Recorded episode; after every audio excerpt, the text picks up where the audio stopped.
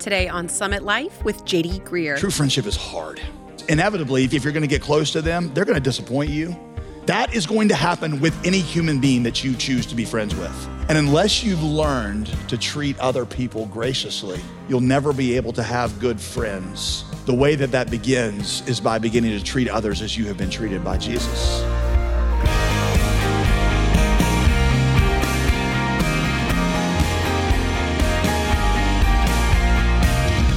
Welcome back to another week of Christ centered, biblically based practical teaching here on Summit Life with pastor, author, and theologian JD Greear. As always, I'm your host, Molly Vidovich.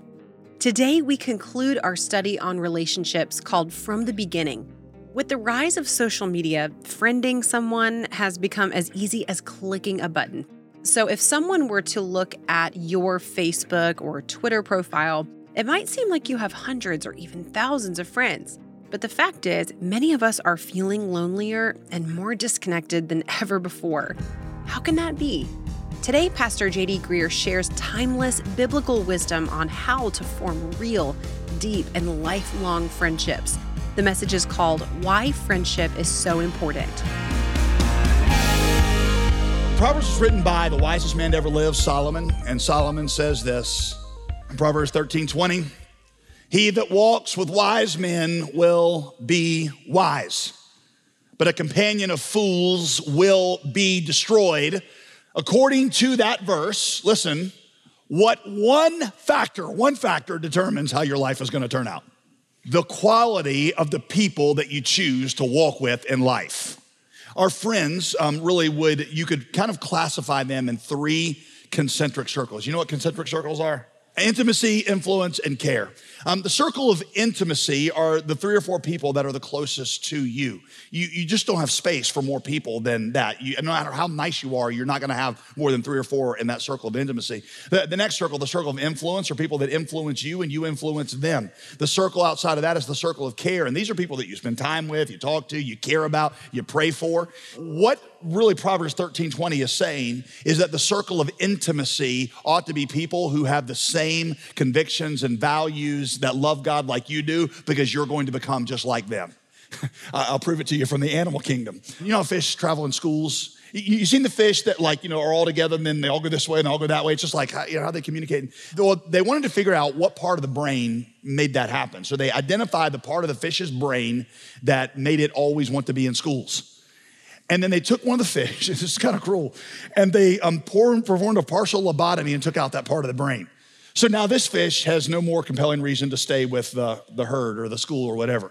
And so they drop it back in. Sure enough, this fish leaves the school and just swims out by itself. The researcher said, then the most unbelievable thing happened that we weren't expecting, and that is the entire school started to follow that one fish that is now partially lobotomized. And I read that and I thought, that is a perfect explanation of what happens in our high schools, right? Because you get one kid who is like brainless, who establishes the fad, and everybody's like, oh, let's do that over here, let's do this over here. Because God just designed us to stay together. And so you become like the people that are most around you. And what God is saying is, Second Corinthians chapter 6, don't be unequally yoked with an unbeliever. What that means is not that you don't have friends who are unbelievers. It just means that that closest circle of intimacy are people that you are going to become like because your friends are your future you. Which means that some of you, if you really want to make a decision about becoming something in the future, that decision changes that circle of intimacy. That's what that means. That means some of you ought to move some of the circle of intimacy into the circle of influence. The circle of influence can be, you know, there's a lot of believers in there. There's going to be people that don't share your faith because, you know, you work with them, you go to school with them, they influence you, you influence them. Uh, the circle, of, some of you need to move them into the circle of care, which means you spend time with them, you're friends with them, but they're just not in those circles. If you understand what Proverbs 13 is saying, you understand how key and important these things are in your life. Parents, listen your kids are going to become like the five people that are the closest to them. That is what they are going to become. You if you love your kids and you care about their walk with God in the future, will make sure that you prioritize godly community in their lives. Your friends are your future you. Proverbs 12, 26, Solomon says it this way The righteous man is cautious. Cautious, by the way, in Hebrew means spies out. The, the wise man, the righteous man is very, he spies out who he's to be friends with because he knows how important it is. I told you the book of Proverbs was written by Solomon. Jewish rabbis believe that a lot of what Solomon wrote was actually things that his daddy, King David, taught him. And what makes that interesting when it comes to the friendship passages in Proverbs is when you realize that King David's life can really be told as the story of three friendships he had. King David had three friends, and I'm going to suggest to you that these three friends of David's represent type of friends that we all should have and are very important. The first friend um, is named Samuel, and I'm to call him the crown bestower. The crown bestower. Samuel was a prophet that when David was a shepherd, God told Samuel David's supposed to be a king. And Samuel went to David and says, I know you feel like you're just a shepherd and you feel like you're the least of your seven brothers, but God has appointed you to be king. And David and Samuel, to use a cliche, put a crown above David's head and help encourage David to grow up into it. Do you have friends that do that for you? I do. And they've been some of the most influential people in my lives because they are friends who have seen what God was doing even when I couldn't see it. When I was discouraged, when I feel like I just really didn't have a great future. These friends said, No, we see God's hand on your life. We see these talents He's put in you. This is what God's called you to. Don't forfeit it with unbelief. Don't walk away. Don't get distracted. Become what God wants you to become. You need a Samuel, a crown bestower in your life because your identity, how you think about yourself, is always based on what the most important people in your life think about you. You will become what they think you are. So you need Samuels who say, I see shepherd, but God says king. You second kind of friend, Jonathan.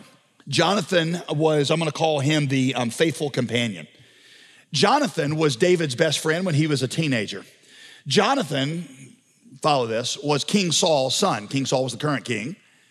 King Saul hated David because David was, you know, threatening to him. Saul was jealous of him. Jonathan would end up risking his own life several times to warn David, to encourage him, uh, to protect him. What's really remarkable about that is when you consider the fact that Jonathan was encouraging David into being king at the expense of Jonathan being king. Jonathan should have been the next king of Israel because he was Saul's son.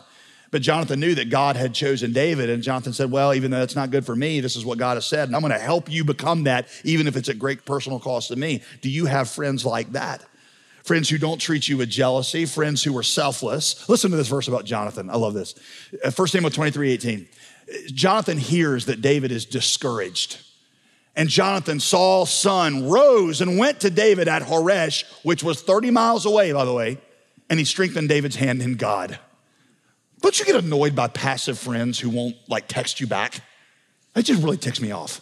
I only need like three or four friends that when I, you know, when I have any bam, they're on it. And these people are close to me. Jonathan is the opposite of a passive friend. Jonathan gets a, in his version of a text message about David being discouraged, and the dude walks 30 miles to answer the text message because he wants to encourage David. A faithful companion like Jonathan is the person who walks in when everybody else walks out. These are the friends who say, I'm not just gonna pray for you, I'm gonna pray with you because all the things you care about are the things I now care about. You need these kinds of friends. My favorite place where Solomon talks about this is in another book that he wrote, the book of Ecclesiastes, uh, chapter four. Look at this. Two are better than one. Why? Because if one falls, one can lift up his companion. But woe to him who is alone when he falls, for he has no one to help him up. Again, two lie down together, they will keep warm. What? But how can one be warm alone? Translation, when you lie down and life's cold, you need somebody to spoon with. That's what Solomon says. Proverbs 18, verse 24.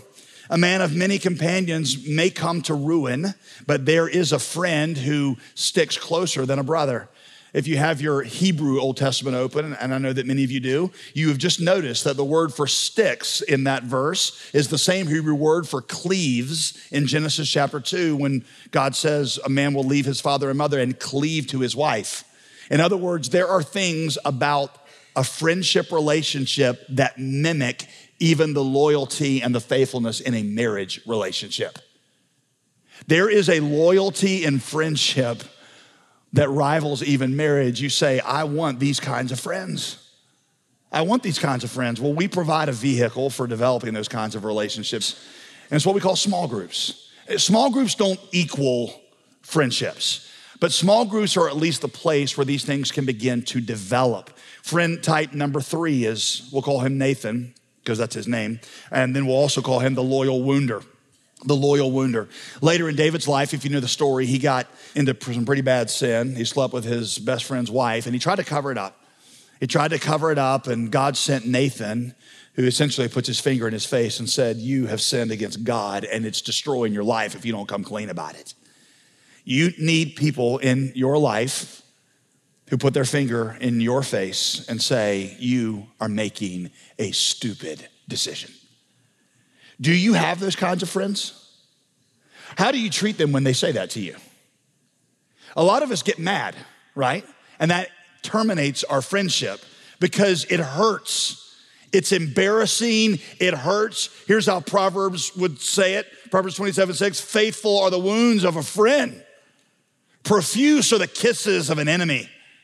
I'm gonna tell you something kisses always feel better than wounds. I don't care who's doing what. Kisses always feel better than wounds. And when your friend wounds you, it hurts.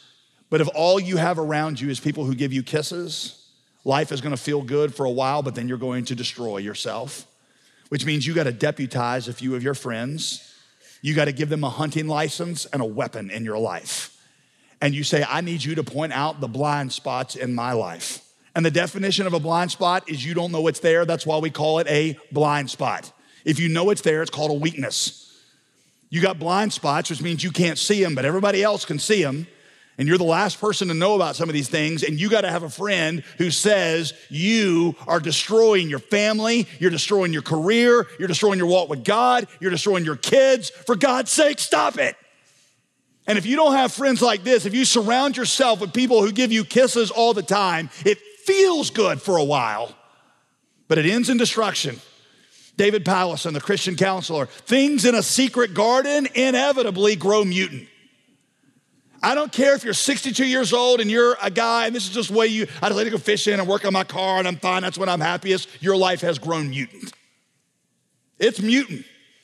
And the sad thing is, you can't even see it. God can see it, but things in a secret garden, they always grow mutant because God does not design you to live that way. Those are the two reasons that friendship matters because you're made for it, because it makes you. So you ought to not to follow Solomon's advice and spy out Proverbs 12, 26, those friendships because of how important they are. You're listening to Summit Life with Pastor JD Greear, and we'll return to our teaching in just a moment. This Christmas season, we want to take just a moment to thank you for being a part of all that God has done at JD Greear Ministries in 2022. Because of your financial support and most importantly, your prayers, we have seen God multiply our efforts like only He can. To thank you for your generous year end gift today, we'd like to send you our most popular resource, the 2023 Summit Life Planner. We've included a Bible reading plan to help you maintain that most important spiritual discipline this next year. And the scripture we're reading together aligns with the teaching you'll hear here on Summit Life in 2023. Receive this planner as our thanks for your gift to the ministry right now. So give us a call at 866 335 5220 or check it out at jdgreear.com. Now, before I end this message and really in this whole series, I want to do what I've done every single week up till now. I want to show you how the power for these kinds of relationships, the power for friendships, ultimately comes from friendship with Jesus. That's sort of the theme of this series is that every horizontal relationship we have is preconditioned on the quality of our vertical relationship with Jesus. You see, Jesus is the best and the ultimate friend that we could ever have. You, when you think about it, Jesus is the combination of Samuel, Jonathan, and Nathan. Jesus is Samuel because he spoke courage into our life and he held a crown up when we did not deserve it. He said, You're a sinner, but I'm gonna change your name to saint. You're dead. I'm going to declare you to be alive. You are not my people, but I'm going to declare that you are my people. Your name was wrath. Your name was failure. Your name was judgment. I'm going to start calling you mercy, new creation, more than a conqueror, and useful for my service. And he declared what God wanted to do in us before God had even started it. And he held a crown up above our heads and he grew us into it. Jesus is Jonathan. He served us at great personal cost to himself. When David was in need, Jonathan walked 30 miles to Horesh to meet his need. Jesus walked more than 30 miles. He crossed the gap between deity and humanity. Jonathan gave up his right to the palace to help David get in. Jesus did more than give up his right to it. He shed his blood so that we could be included in the palace. Jesus, like Jonathan, would make our cause his cause. He took our sins and our sorrows and he made them his very own. What we felt, he felt. I was talking with my kids the other night um, in our family devotions about John chapter 11 where um, Jesus weeps at the tomb of Lazarus. Lazarus dies. Jesus shows up at the tomb. Mary is weeping. And Jesus, John 11, 35, shortest verse in the Bible, Jesus starts weeping too. I asked my kids, I was like, no, why doesn't that, it doesn't make sense to me, at least at first, why Jesus would start crying there. Because Jesus knows he's about to raise Lazarus from the dead. In like less than three minutes, Lazarus is gonna be alive. If I had been Jesus, what I would do is I would be like, Mary, quit crying. I'm going to raise him from the dead, dry it up. You know, just watch this happen. That's what I would do, which is why I'm not Jesus. But what Jesus does is he begins to, why would he weep if he knows he's about to raise Lazarus from the dead? Because that's what friends do. Friends can't watch you go through emotion and not go through the same emotion. What that means is that when you walk through your divorce, when you walk through your betrayal, it means when you walk through your bereavement, when you were in pain, when you got stabbed in the back, he just wasn't in heaven saying, No, shut up, I'll fix it. He was there in that moment weeping with you. What a friend we have in Jesus, all our sins and griefs to bear. What a privilege now to carry everything to God in prayer. Jesus is Nathan. He loved us enough to confront us. He could have just ignored us and then annihilated us, but instead he came to us and he told us the truth and he wouldn't shut up even when we despised him and reviled him and murdered him. Jesus is the best friend that he describes in John 15. He is the friend who always let us in. He's the one who never let us down, who said, I will give up my life and I'll literally go to hell and back before I will let you down. That friendship with Jesus enables us to become the right kind of friends because it does two things for us. Friendship with Jesus, first of all, gives us the ability to be vulnerable. You know the reason you can't really open up and let people in in your life? Is because you're afraid that when they see the secret parts of you, they'll either yawn or walk away. Isn't that the fear? They'll be like, hey, you look pretty awesome on the outside, but now that I get to know you on the inside, you're actually kind of boring and predictable. And then also, I just see some stuff that's really screwed up, and I don't have room in my life for screwed up people. So you're afraid they're gonna yawn or walk away. What friendship with Jesus does is it gives you safety. And it's found in John 15, 16, my favorite verse in that whole passage. Jesus said, You didn't choose me, I chose you. You know what Jesus was telling them there? He wasn't saying, hey, dudes, I'm a Calvinist. That, that wasn't his main point. His main point was, when I chose you, you were nothing. I didn't choose you because you were the popular kids. It wasn't even, listen, follow this. It wasn't even a Disney esque kind of choosing. You know, the theme of Disney movies is you got a you know, princess who is really rough on the outside, but she's beautiful on the inside. And we see through the rough exterior because on the inside she's beautiful. And right, that's the opposite of Jesus' choosing. Jesus is like, I looked through the rough exterior and the outside, and I found even rougher stuff on the inside. The prettiest part of you is the outside. The inside is really screwed up. You're no Cinderella on the inside or outside. In fact, you're like a whitewashed tomb. The best part of a tomb is the outside because what's on the inside is rot and decay. And I chose you anyway, which means there's nothing I'm going to discover now that's actually going to surprise me. And what happens is when I feel safe with Jesus, suddenly I feel safe with you. Because I know that when you discover that broken part of my life, there's somebody more important to you who's already discovered it. And he's already declared my acceptance, and I feel safe with him, and he's already declared that he's gonna change it. So I can be open enough to let you see the broken parts of me because I'm not afraid of you discovering something he hasn't already discovered and has promised to change. And what happens when that happens is you suddenly develop the ability to be friends because true friendships, true friendships are formed around shared weaknesses. Here's what I've learned you can impress people with your strengths you can only connect with them over weaknesses. So, true friendship is connecting over weaknesses, and some of you don't have the ability to be friends because you've never learned to be vulnerable enough to actually let people into your weaknesses. Here's the other thing friendship with Jesus teaches you to be gracious. Here's the other thing I've learned about friendship after having a number of good friends over the years true friendship is hard. Light friendship is easy. Light friendship is, hey, I like you. You make me laugh. Let's hang out. But what happens is, inevitably, if you're gonna go the distance with somebody, if you're gonna get close to them, they're gonna disappoint you. They're gonna be self centered. They're gonna be inflexible.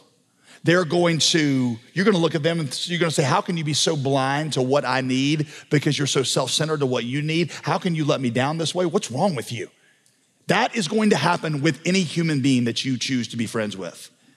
And unless you've learned to treat other people graciously, you'll never be able to have good friends. The way that that begins is by beginning to treat others as you have been treated by Jesus. Which is why ultimately all this comes back to a vertical relationship that gives you the capacity to have these horizontal relationships. So that's the question that I will end not just this message, but this whole series on. Are you a friend of Jesus? Do you have friendship with Jesus? I, am not asking if you're religious. A lot of you are very religious. Are you a friend of Jesus? Because Jesus, yes, he's the Lord and you submit to him.